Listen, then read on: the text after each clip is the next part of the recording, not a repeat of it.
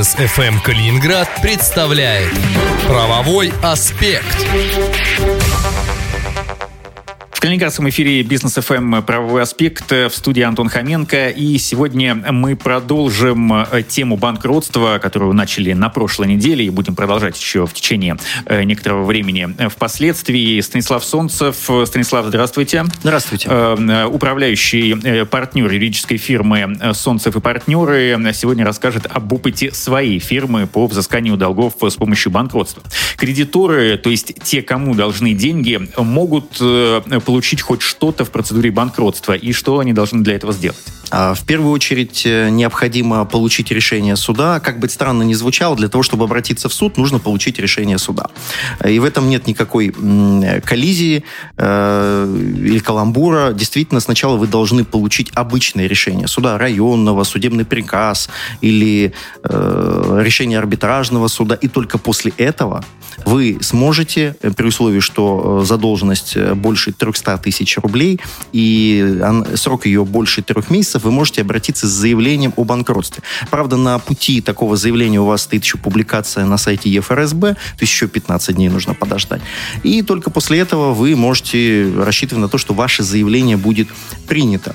И вообще в этой ситуации, когда вы подаете заявление, вы указываете либо СРО арбитражных управляющих, где они состоят, либо конкретную кандидатуру. И вот за выбор этой конкретной кандидатуры иногда развиваются целые баталии, потому что от того, кто будет этим заниматься, насколько это будет человек независимый, внимательный, опытный, э, зависит, в общем-то, результат. Э, будет ли он действовать в интересах э, кредиторов? Ну, вообще он по закону обязан действовать в интересах всех, но, тем не менее, глупо ожидать в этой ситуации, что он не будет действовать в интересах кредиторов, когда вы инициируете эту процедуру. А, и в этой ситуации процесс этот не очень быстрый. Обычно он занимает несколько месяцев. От подачи заявления до принятия проходит примерно э, 7 дней. И в последующем в течение месяца назначается заседание для того, чтобы проверили, действительно ли вы имеете право инициировать эту процедуру. Может ли быть э, вот эта кандидатура арбитражного управляющего утверждена? Арбитражный управляющий – это ключевое лицо в процедуре банкротства, так же, как и суд. И все-таки кому выгодно использовать э, инструмент банкротства для взыскания? Ну, во-первых, у вас должна быть э, определенная сумма. То есть, если у вас просто 300 тысяч рублей, да, вы можете подать. Вы можете... Часто это бывает блеф, иногда это бывает по-настоящему из кредиторы, которые готовы тратить деньги из принципа. Мы хотим, чтобы вот эта компания ответила по полной. Мы доведем эту процедуру до итога. Неважно, сколько мы получим или ничего не получим. Такое тоже бывает. И в этой ситуации мы говорим так, ну, примерно от миллиона рублей обычно э, психологически финансово это выгодно, потому что 30 тысяч в месяц вы платите только арбитражному управляющему, еще нужно оплачивать услуги юристов, а это юристы, которые ну, с достаточно узкой специализацией чаще всего, а, и у этих юристов там помощники, штат, потому что такими делами заниматься одному ну, достаточно сложно. Даже у арбитражных управляющих тоже часто есть помощники, потому что огромное количество информации, огромное количество первичной документации, различных отчетов, э, актов, счетов, все это нужно анализировать юристам и арбитражному управляющему, для того, чтобы вообще понять, что же произошло с этой компанией, куда ушли деньги. Поэтому мы говорим, да, это не для всех инструмент, но для многих. Э, тем более, что имеет смысл объединяться. И если несколько кредиторов объединятся вместе, то эти расходы можно очень удобно поделить. Обычно это пропорционально этому долгу происходит. И в этой ситуации все уже не так э, грустно. Расходы Э, так сказать, делятся, и если арбитражный управляющий найдет какие-то активы, деньги на счетах, иногда тоже, даже у банкротов остаются сотни, даже миллионы рублей, прежде чем он попадет в эту ситуацию. Это вам он не отдавал деньги, а на счетах у него может лежать вполне несколько сотен тысяч рублей. И э, эти деньги пойдут на оплату услуг арбитражного управляющего. Иногда это бывает переплата по налогам, э, и оттуда арбитражный управляющий может... То есть вы можете сэкономить таким образом. То есть это не дешево, но обычно, еще раз говорю, это стоит того. Ну, вот вы сказали, э, что получите или ничего не получите. Все-таки давайте поподробнее. Что получат кредиторы? Ведь, как правило, банкрот просто списывает все долги.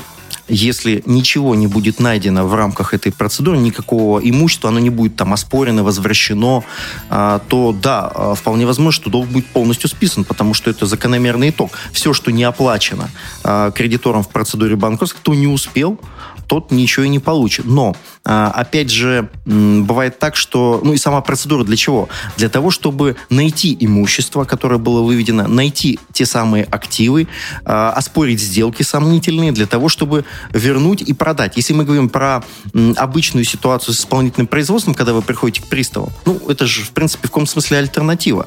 Вы можете прийти со своим там полумиллионом или миллионом, или даже 300 тысячами рублей к приставу, но приставы очень загружены. Порядка тысячи дел на каждого, и у них не бывает, бывает нет возможности заняться вашим делом так, как этим занимается арбитражный управляющий. Безусловно, для вас это намного более дешевая процедура, но она не настолько эффективна. И она очень-очень-очень затянута. Вам приходится жаловаться, вам приходится э, ждать огромное количество времени. В э, процедуре банкротства э, в, выявление имущества, оценка и распродажа происходит достаточно быстро и под контролем суда. Это важно. И в этой ситуации ну, я считаю, это вполне эффективный способ. И если цена вас не устраивает, вы можете ее тоже оспорить, если продали или хотят продать имущество по заниженной цене. То есть основная цель э, найти это имущество, сформировать так называемую конкурсную массу и распределить среди кредиторов. Она распределяется пропорционально долгам. То есть чем, чем больше у вас долгов, тем больше вы получите. Давайте вот еще более или менее подробно о том, как, э, каким образом долги распределяются среди всех кредиторов. А, во-первых, вы не автоматически попадаете вот в эту процедуру, вы можете о ней даже не знать. То есть а, добросовестный кредитор, которому должны э, денег, должен периодически заглядывать а, на сайт картотека арбитражных дел, это k.arbitr.ru.